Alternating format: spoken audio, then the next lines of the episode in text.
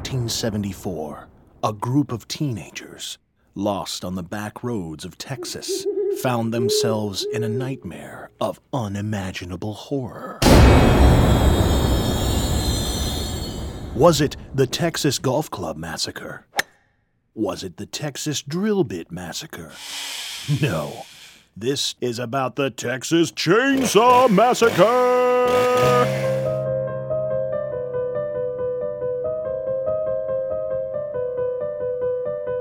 Welcome to episode 102 of the horror section with your hosts Casey Campbell and Michael Anderson. I usually say Michael Anderson at that. I point. know, but I felt it was more in tone with the with the creepy voice I had. Okay, good, because it's only episode So, two, well, let- so we should probably find a theme. We probably should. But listen how it sounds though. Like if I do this, starring Casey Campbell and Michael Anderson.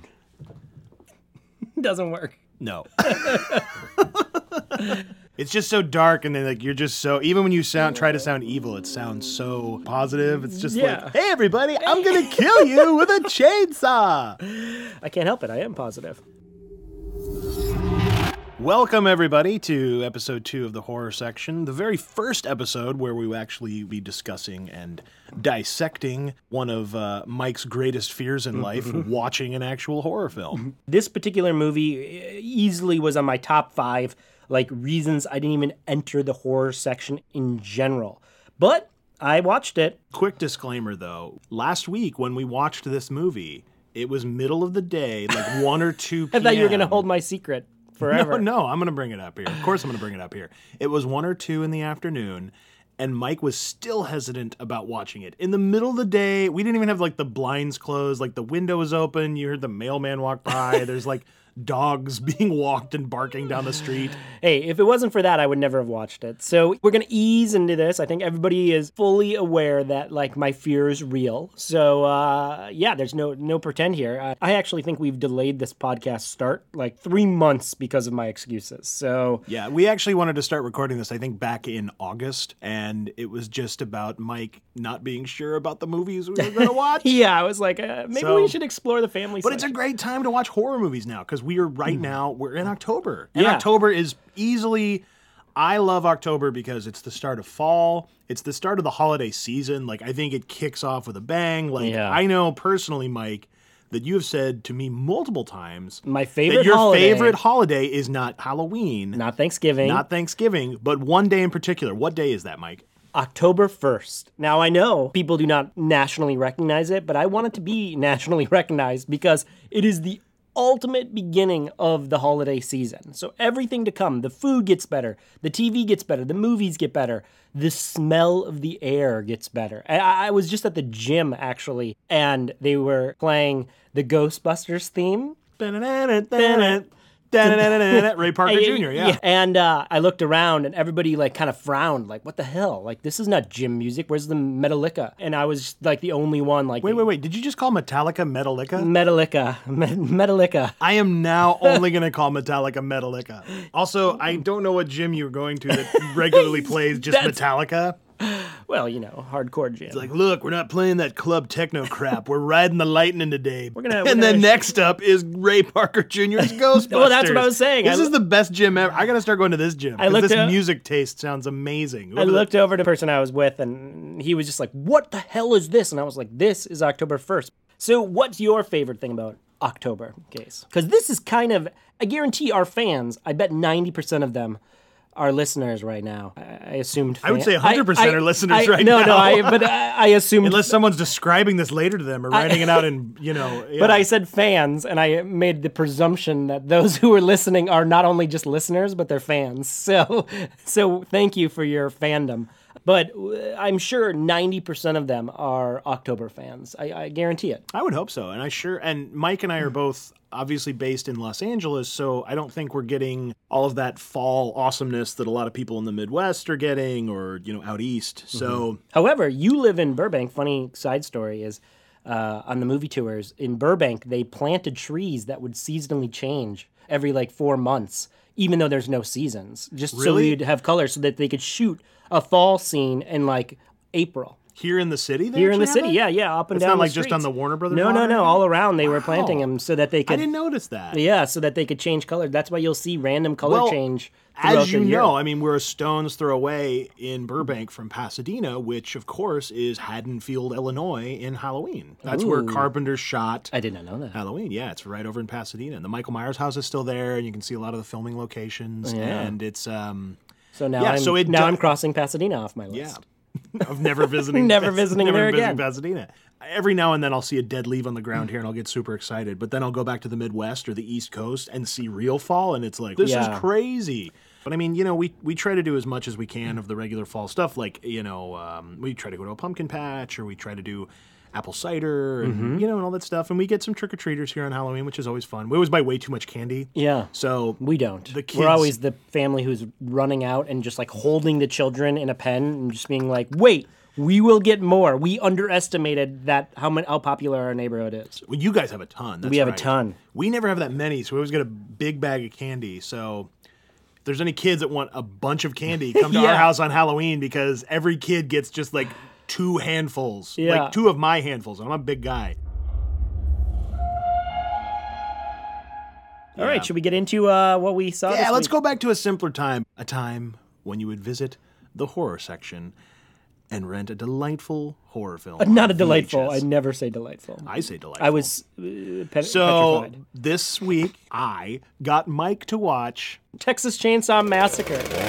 I'm not gonna lie, you know, when I was writing my notes down, I, I think I, I literally wrote the word mascara like 50 times. And my wife even was like looking at my notes and saw the word mascara.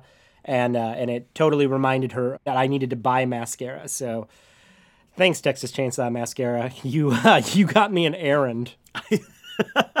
I think you've actually come up with a whole really cool new line of stuff, though. Yeah, Like, actually, there could be a right. horror line of like beauty products for Halloween. Oh. Texas Chainsaw Mascara, Nightmare on Elm Street. Yeah. Um, yep. But honestly, I, I actually was super happy that this was the first movie that Mike chose because um, it was kind of like being 12 again. I got to see the movie again for the first time through new eyes. And So when did you see this movie for the first time? Because my guess with you, you saw it on like coming off the bus in kindergarten. my mom brought out my aunts on a log. Yeah. I just had a nap. And we Could you cut the crusts off with the chainsaw? popped in Texas Chainsaw.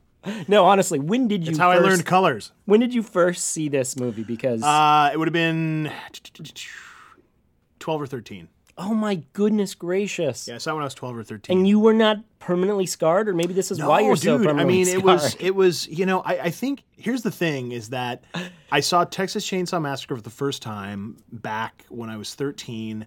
Um, I had just moved to Iowa from Nebraska, and during that time, I remember going back every summer. Oh my goodness! You probably took rural roads to get there yeah. back then. It, it when I watched that movie, I'm just like, oh, home. um, no, but I would go back to Nebraska to see a good friend of mine. We watched it on VHS, and I loved it, man. I thought it was it was scary. Mm-hmm. Would was you like go in the dark and watch this? You, you would probably you were You know, probably I the person who would like amplify the situation. I think we, you know, most of the time we probably watched it in uh in in Mark's basement or our Basements are terrifying. LA Yeah, doesn't have any basements. That's right, And- that's and right. Literally, just going down to get your ski boots in the winter in a basement was. uh, I mean, just think of a person like me. Fifty percent of my house was off limits because it was too scary. I mean, it, it goes back to it goes back to Home Alone. Kevin is just terrified of the basement, and that's a Yeah. real fear that most Midwest kids had. Yeah. But we watched it. I loved it. I thought it was fun. I remember buying the poster shortly after and had the You poster bought the my wall. poster? I had the poster. Oh man, you are the perfect host for this, and I am. I wish I would have known this before I started this because I entered a danger zone here. This was the first movie we chose because I said, Mike, do a Google search of horror movies and choose the cover art that scares you the most, and that'll be the movie we watch first. So, what jumped out at you about the cover art for Texas Chainsaw? Oh, uh, where where not to start? like there is a man wearing human skin on his face, a giant behemoth of a man wielding a chainsaw with terrified person's eyes in the background. I mean, I would like to know from others like what their number 1 ranking of box art is. I would easily put this one as number 1, number 2. Hands down. It- Not only it- that, I mean, and then the uh, the the the tagline or log line at the top says, who will survive and what will be left of them.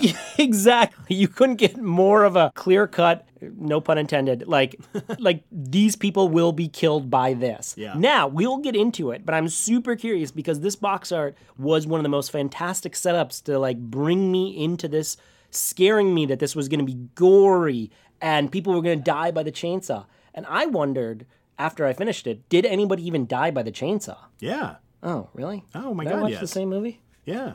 Who died by the chainsaw? Franklin. Oh, Who's Franklin? Franklin's the guy in the wheelchair. Oh yeah, he got cut up. Yeah, he got cut up. Okay, but no, everybody else didn't get killed by a chainsaw. Nope. They got killed by other things. That's right. So not only was the box art interesting, but it was very misleading. So I'm gonna need my money back, case. I think he used the chainsaw eventually. He He- killed them with either, you know, uh, a sledgehammer or a meat hook. Yeah, because most people got like hit by hammers. That's true. But then when he was disposing of the bodies, he used a chainsaw for efficiency. So it's ah. really more so the Texas chainsaw Lazy son of. disposal of bodies. yeah.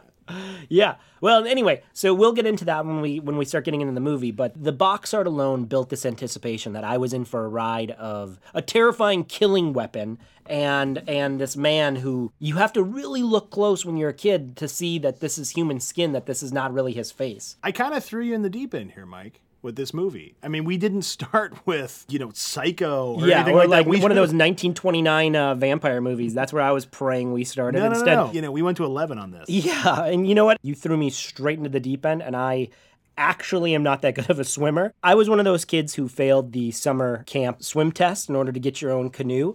and uh, in fact, I'm, I'm still a little mad at that because like the lifeguard had to save me. And she was a very cute girl. Wendy Peppercorn. Yeah, but it wasn't like the movies. When you're drowning for real and the lifeguard saves you, it's not a meet cute where like you look up and she's gorgeous. No, you're vomiting lake water onto them and you're just embarrassed as hell. But anyway, you threw me in the deep end with this movie, and uh, and I, I can I can hardly swim in real life. So All right. Well, you didn't vomit much when we watched it, so we were actually we won at least in that realm. yeah, just a little in my mouth. Okay, Mike. So we've we've avoided talking about the movie even now long enough. Okay, Case, I gotta go. Nope. Okay, no, see you no, later. No, no, I got a swim lesson. I got a swim gotta lesson. go. I gotta drown at. No, no, no. We're getting into this. All right. So the first movie we watched, Texas Chainsaw Ma- Massacre. mascara. so, all right. For those of you who don't know at home, we'll give you a little brief. Yeah, Case, why don't, why don't you regale the people? But hold on, we need to absolutely do this because this is important. Otherwise, someone's going to tweet us. W- warning, warning. Will, our studio engineer, I'm sure we'll put in some, or I'll just use that. We're going to talk about the movie. We're going to talk about what happens, our perspective on it. But that mm-hmm. doesn't mean you have to turn us off. No, no, no, no. If you like spoilers, then jump right in. even if you haven't seen this movie before, I would say you can continue to listen because one of the things that I always love doing is I, I, I love knowing the facts and things like that. So basically, the the Texas Chainsaw Massacre. It's a 1974 American horror film directed by Tobe Hooper.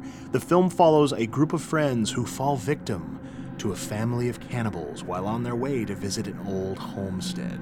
It starts out with there's been a series of grave robbings going on at this local cemetery in this small town in Texas, and this group of friends uh, goes to the cemetery to see if the lead actress or the final girl of the movie, Sally Hardesty, if her grandfather's grave has been dug up. So Sally is along with her friends Jerry, Kirk, and Pam, and her paraplegic brother Franklin, who's in a wheelchair. And they're driving down the road. They pick up this weird hitchhiker, and the hitchhiker is all crazy and creepy, and they kick him out. And then, of course, you know, they run out of gas, and they go to this old house, and that's where the insanity begins. Ooh, spooky. So honestly, as but honestly, Mike, as I'm telling this plot, I'm realizing how basic and how yeah. bare bones this really is. But you got to remember that this movie came out in 1974. So the whole idea of like kids in a van Yeah. and it breaking down that was new in this. This wasn't any this wasn't like, you know, a dime a dozen horror movies Yeah. that you see a million different times. I think that's one of the things that caught me the most is when we first started watching it, I I kind of sighed when I was like, "Oh, it's just, you know, a couple kids getting into a van and they're going to go." And I was like, "Why are you all getting in the van?" And and then I realized, "Oh my goodness. Is this the movie that we owe all of the the trope too? Is this the first moment that the high schoolers lead themselves straight into peril? Like, like what other movies would come before this? I think so. I think so. Honestly, because eh, you know the the one that really came out before this, Texas, because Texas Chainsaw predates Halloween, mm-hmm. predates Friday the Thirteenth. It even predates another one called Black Christmas, which came out in 1976, which actually John Carpenter says influenced him for Halloween. Ah. So that's hmm. really the first you should have called it. Black Halloween. See, Yeah. Exactly. But Texas Chainsaw predates that by three years. And the only thing before Texas Chainsaw that came out was Psycho. And Psycho, honestly, even though, you know, uh, Norman Bates as Norma Bates is the killer, it's not really a slasher movie. It's still more of a thriller and kind Yeah. of a mystery. This is a pure, this is pure horror. It was actually placed on a list in the UK in the late 70s, early 80s called the Video Nasty List. Okay. And these were films that were banned in the UK, and a lot of the movies on the list are still banned. And Texas Chainsaw Massacre was one of those video nasties. So I have a question. You think because they were neighbors, the houses were neighbors, so this has been going on for a long time. Do you think like the dad knew, like, oh, just don't go trick or treating over at the uh, at the Leatherface's house? Don't go over to the Johnson's house. they have weird habits. yeah, like That is a good question because it was only a couple of hundred yards away. what Mike is referencing is that like the kids go to see the old homestead, like where their dad grew up, and it's literally like a field away Yeah. from Leatherface's house. So that's a really good question. Of like, I, my grandparents lived in a very rural area. Did you know your neighbors? But they did. They kind of did, but like there was also like, well, I don't know who lives in that house. They're weird. like that's no, that was the reaction. It's like, Yeah. oh, I don't know nothing about them. They keep to themselves and they're real weird. Leatherface. he was later named that, but Are you sure it's not on his birth certificate? Brian Leatherface. yeah, the third.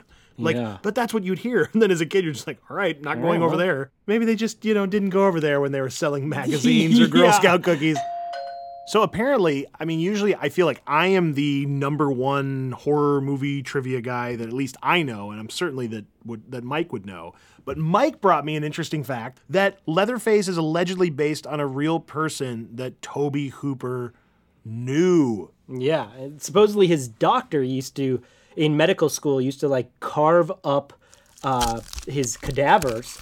I'm looking it up right now online, actually. Yeah. Oh, Tobe Hooper actually says here the idea for Leatherface actually came from a doctor I knew. I remembered that he'd once told me this story about how, when he was a pre med student, he was studying cadavers and then went into the morgue and skinned a cadaver and made a mask for Halloween. At that exact moment, Tobe should have been like, "Well, uh, I'm gonna get another doctor." Also, I love that that was like the doctor's bedside matter. Yeah, Here, just let me tell you to, a like- story. Yeah. Oh, making a horror movie, huh? Here, you should throw this in if you can. Yeah. When I was a kid, I used to wear human skin for parties. Dude, but med school students, those guys are fucked up. Eh, a lot of late nights, you know. They see When a lot of well, honestly, it's a friend of mine is a doctor and he said that like it's very because you're dealing with death on a day-to-day basis, he's like you have to be so removed from it Mm-hmm. that like there are things they're joking about. That's that doesn't surprise me terribly, but it is pretty unsettling. It's unsettling. You know, a little fact that I, when I was researching this movie, I learned that the director actually wanted this movie to be PG so it could be seen by more people. There was no such thing as PG 13 at that time. No, no. Red Dawn being the first movie that got PG 13 after Temple of Doom got panned for being PG. Yeah. So he wanted it to be PG, but I literally from the cover art, I have no idea how he thought this thing was going to be PG. Well, and but actually, you bring up a good point though, because I think you said one of the things you said to me after watching this movie, you were like, I expected there to be a lot more blood. I thought there'd be chainsaws ripping through human beings with blood exploding everywhere. And I was biting my hands when I first saw that guy cut his hand and blood comes out. I, I was like, this is it. Crazy ass hitchhiker. That's the first blood we see. Be ready for that wall and the shining of blood to come Yeah, out of the yeah. thing. And in fact, there was like little to no blood in this whole movie. One of the things that surprised me about this movie, revisiting it, is so much of it happens in your own imagination. Yeah. I think we're so desensitized by you know the saws and the. You I know, never watched the, so the, I'm not like, 90 desensitized. okay, well, I'm desensitized Yeah. then. But you know, every slasher movie from the '80s onward, I think relied very much on blood and guts. And So we're Texas only watching Chainsaw- 70s movies then. hey, that's where the best stuff comes from. I would argue the 70s had better horror than the 80s. That's another debate right there too. Yeah. Um, but but what I'll say is that you know this this movie makes you use your imagination. You mentioned that moment early on where they pick up that crazy hitchhiker and like Mm-hmm. he cuts his hand and then he you know cuts Franklin's arm. Yeah. that might be some of the only blood we see in the movie. I- I- Later on, obviously, Sally is being beat up by these guys, Yeah. and like I think she's kind of bleeding from cuts and bruises and things like Mm-hmm. that. But honestly, that blood you see early on, that might be the only blood you Yeah. see. But the rest sets you happens up. off camera. The rest is like it's all you know. When he hangs Pam on the meat hook, you don't see it happen. Mm-hmm. No. you see Pam's face. Yep. You see like her legs twitching. Like it's all very much playing on your own imagination. And I think people who have seen the Texas Chainsaw Massacre and were affected by it and like you know disturbed by it probably remember it differently than how they actually saw it. In fact, just before this before this podcast, I was telling a good friend. He asked, "What movie are we did we watch?" Mm-hmm. And I said, "Texas Chainsaw Massacre." And he's like, "Oh, I can't watch that one. There's way too much blood." And I was like, "Well, you Wrong, gotta you gotta listen to our podcast Yeah, because yeah. I was super pleasantly surprised to find out that there's little to no blood. Is it scary as hell? Absolutely. But on the scale of of gore, I'm gonna give it a one. I'm, Yeah. gonna, I'm gonna give it a one. you actually see more blood in Psycho than you do in Texas Chainsaw. Yeah. Granted, it's black and white, but you see the blood in the shower. You see it, you know, washing down the drain. Mm-hmm. In this, like, there's there's violence for sure. Like, Yeah. I'm not, I'm not People gonna, dying. Oh yeah, there's people dying. There's people being chopped up, but it's all in your imagination. Yeah. Like, Tobe Hooper. I don't think gets enough credit as being a really amazing, stylish director here. I, one of the things I was really struck by watching this again because it, it was the first time I watched it. Um, I bought it on Blu-ray, but I hadn't watched it yet. So we were watching it in Blu-ray, 4K. Everything was super cleaned up. Everything was looking gorgeous. The sound was amazing. But a lot of the shots that they did, I was really surprised by how good the shots look. There is one moment in the movie that I've seen over and over and over again, and you'll remember it. It's really the first time we see Leatherface. It's when um, I believe it's Jerry or Kirk. I can't remember which one. One of the two guys, the, not Franklin. When he walks into the house, and there's that kind of long hallway, and he walks by the stairway, and he just kind of slowly walks in because he almost hears like pig sounds in the back, and he's wondering like, well, what's going on here? And he walks back and he walks back, and then he kind of trips, and as he trips, you see someone step from behind the door, and then he looks up, and for the first time, the camera looks up too, and you see Leatherface for the first time. Yeah, and this and he was- raises that meat hammer and then just smashes Jerry or Kirk, whoever it is, on the head. And it's that scene where like I always try to guess when Leatherface is coming out of that door, and I still haven't figured out the timing for it. It's like that moment in Jaws when Richard Dreyfuss is down uh, looking at that boat that's sunk, and they're trying to find Oh. that sailor, and the head pops out. I It's still can't figure out the so timing on scary. that. That moment and then this moment in Texas Chainsaw are two of the movie moments that I can't figure out the timing on and how they timed those out right. it built the tension up. I mean, I had tension for 38 years of my life coming into this, so so there was there was quite a release. But no, I have to admit, like Daniel Pearl's cinematography is impressive. No matter if you love horror or if you love movies in general, hats off to Pearl because it was amazing. you actually see there is some craft behind this. So between the acting, between the directing, all these guys, Tobe Hooper and the and Kim Henkel and Daniel Pearl, like they were all students at uh, UT down there in Austin. Um, you know, kind of the the first pioneers of kind of the Austin film movement, which would later be you know Richard Linklater and Robert Rodriguez. So like they were kind of the pioneers of that and. You know, Tobe Hooper had an amazing career after this. Tobe Hooper did Poltergeist. Yeah. And there's Sure, a that's big on our list because I couldn't watch that as a kid. oh. Poltergeist we'll watch. I couldn't a- even watch my own TV after seeing that. there's that- actually that a ad. big debate between um, on Poltergeist that Spielberg actually directed the most of it, Mm-hmm. and Tobe Hooper didn't do much of it. But after watching Texas Chainsaw, I totally believe that Tobe Hooper had control of that. set. Yeah, this guy is a true artist. Or this was amazing. Yeah. So, are there any other things about the movie that I that we haven't covered? Was there anything else that grabbed you about this movie? You know, on that note of that that first hammer hit, Mm-hmm. I was thinking, was there any false scares? I feel like movies nowadays are loaded with false scares. Like, oh, like- it's a cat. Oh yeah, oh, yeah. there was nothing in there. I felt like Where you this hear like footsteps in the hallway, and then it's like it's the mailman. yeah, yeah. I felt like this movie. I felt like Texas Chainsaw Massacre was incredibly efficient in its storytelling. It was like, you dead. You walk in, you're dead. Hey, what are you doing over here? You're on a hook. You know, like Yeah, yeah, I- immediately. there was no false scares. That's a good remember. point because I feel like the false scare element that you're bringing up Yeah. is something that probably didn't come about in horror films till maybe the mid to late 80s. Because Mm-hmm. I feel like in a lot of the Friday the 13th movies, there are those moments where it's like the false scare, the all, cat. all movies. and it's that- always some really like heightened, almost like stock comedy character. Mm-hmm. It's like, well, hang on, before Jason kills people, we got to see, you know, the the old owner of the roadhouse getting a Exactly, here for a second. What's and a lazzi? lazzi's like an old, just like a comic routine. Oh, okay. comedy routine. I thought it was Like a, I thought it was a soda. No, no, no. Okay. lazzi, brought to you by Commedia dell'Arte brand soda. Um, But I think that's what heightened why I was like on the edge of my seat is because once I learned that when they turn a corner, you're dead. I was like, don't turn any corners. Just stand where you are because there's no false scares. I didn't know who was going to make it through, as the poster said, like who's going to live and who's going to get chopped up into a thousand pieces. I didn't know who to root for. So every character I liked, I thought the wheelchair guy was going to make it. especially modern ones, 80s till present day. There's moments of relief and release in a horror movie. that's a good point. You have a chance to breathe. You have a chance to like, like you were saying, there was those false scares. Like when a cat jumps up, we're like, oh, it's a cat. Yeah, my heart goes and back you kind down of you laugh and to you 163 beats because it's at 205. Right.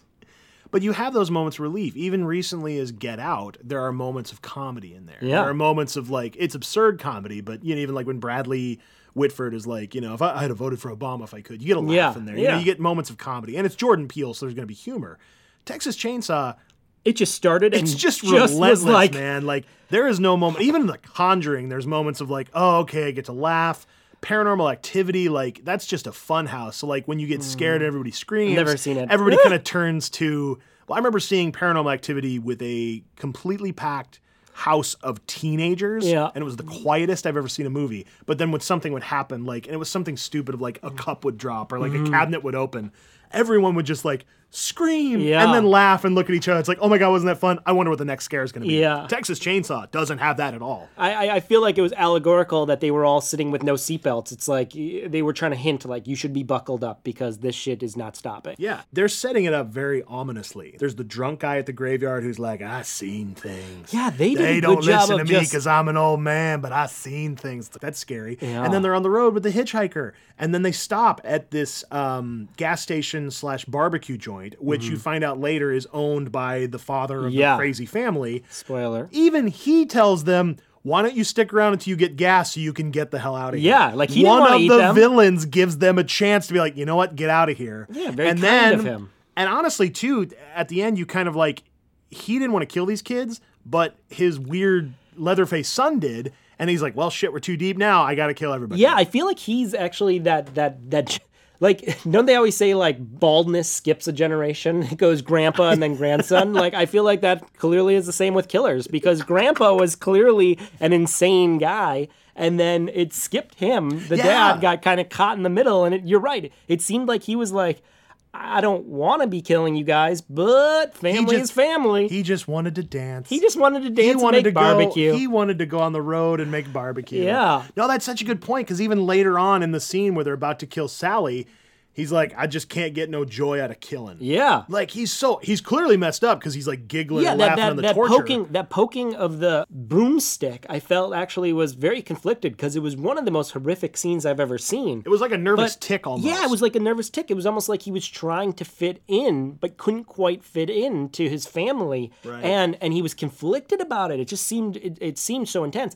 And this is where I was going about the woman or man. I felt like it could have been a man or a woman in that bag, and he would have been doing the same thing, the, the poking of the stick, because there was nothing sexual or in, intense about it that he was using language wise. I That felt is- like very equal opportunity. We eat men, we eat women, we eat old, we eat young. Yeah, that that is actually that's a really good point that there's not in this film I don't I don't feel like the females are sexualized in any manner like Mm-hmm. No. they're not looked upon as objects like it's I, I wouldn't go as far as to say that this is a feminist No, horror me either. And and guarantee But- the next couple films we watch, it'll be like, I apologize, women, for the uh, actions of the past, and you Yeah. know, like absolutely. But I'm just saying, in particular, I thought, oh, here we go, 1970s horror movie. We're going to be super sexist. We're going to be exploitive and all this stuff. And in fact. I thought this movie was very equal opportunity in its killing. I thought that he just killed everybody. He didn't. It's all it's all based in character. Like it's Yeah. I mean these are not based in like they're just doing horrendous shit just to a for the particular sake of doing sex. Like like Jack the Ripper clearly hated women, but this character just hates mankind or is just hungry for mankind. just doing a job. Honestly, Yeah. he's just doing what because once you you find out that like it's a family of cannibals and basically the Leatherface, he's the butcher of the family. Yeah. And then the dad is the cook. And then, like, this other brother, I don't know what the hell he does, but he's just a weirdo. He's probably the black sheep, the black sheep of the black sheep family. Yeah. But- which is really a dark sheep. Oh, the darkest of all dark sheep. Yeah. I think the other thing that really stands out about this movie to me, and going back to it, is that everybody in this movie doesn't look like a movie star.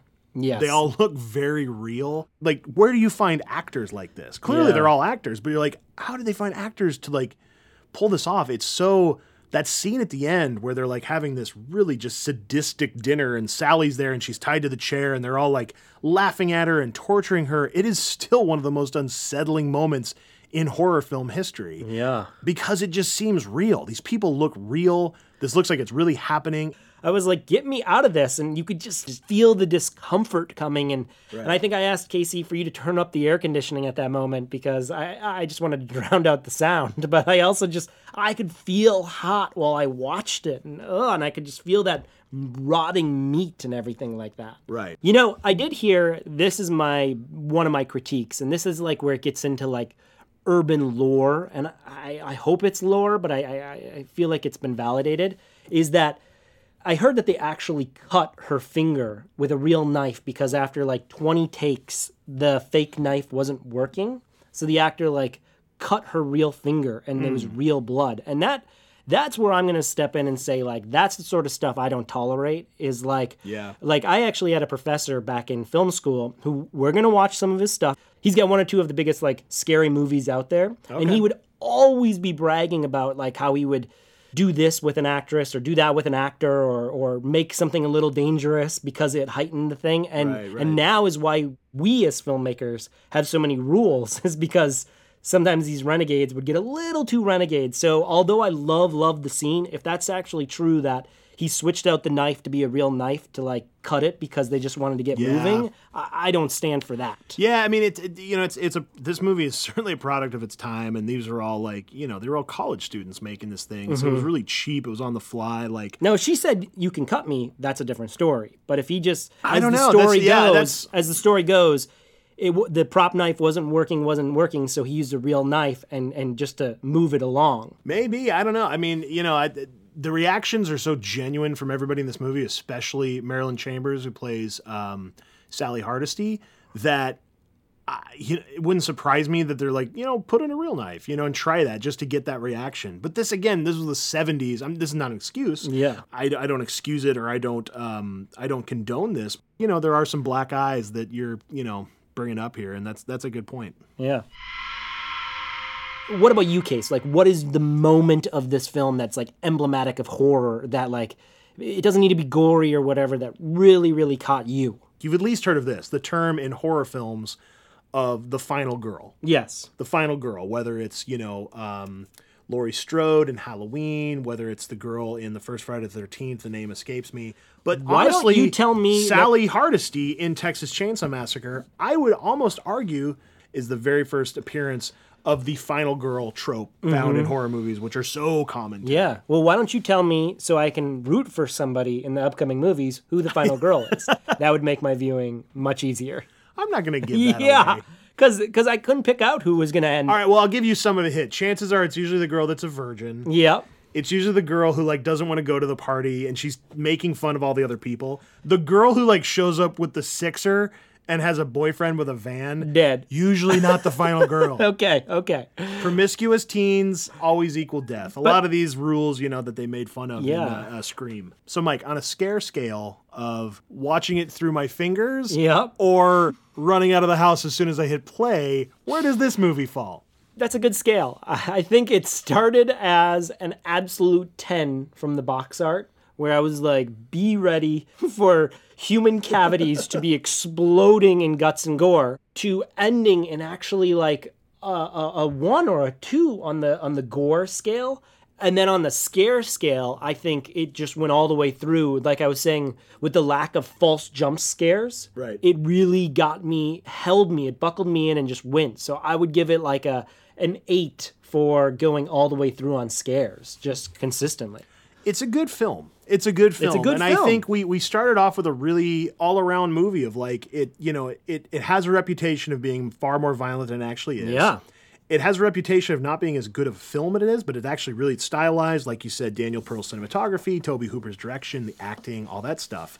But it also, you know, is a great film. I mean, this is in the National Registry of Historic Films. This is in Yeah. that collection, and I think rightfully so. And I am so glad that Texas Chainsaw was our first movie. I really conquered one of my greatest fears here. We talked about being scared of death. And to me, there's no greater meditation on death and the fear of the dead, unless there's a bunch of dead people trying to break into your house. So the next movie we're going to be watching is George A. Romero's 1968 classic, Night of the Living Dead. Oh no, thank you. Yep, that's what we're gonna watch Yep. next. Which I'm actually it'll be interesting because this is uh this that came out earlier than Texas Chainsaw. Oh yeah, we'll see so what we're kind of jumping all have, over yeah. the timeline here. Yeah, and that one's black and white, right? Black and white. So hopefully Turner, Ted Turner, can just colorize it all. there actually is a color. Oh, yeah, we're from not Ted gonna, Turner? We're not. Yeah, probably Ted Turner did.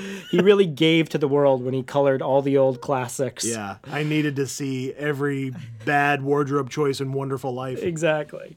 Okay, so why don't we uh, why don't we wrap up here and, and uh, let's see if I can survive or if I'm going to be the Walking Dead. I think that's a good idea. We want to say thank you guys for listening. This um, we're gonna have some more episodes coming out very soon. Some so- special guests coming some up. special guests, possibly some interviews with some uh, cool directors, actors, writers, horror fans such as ourselves. Please feel free to find us on iTunes or wherever you get your podcast from.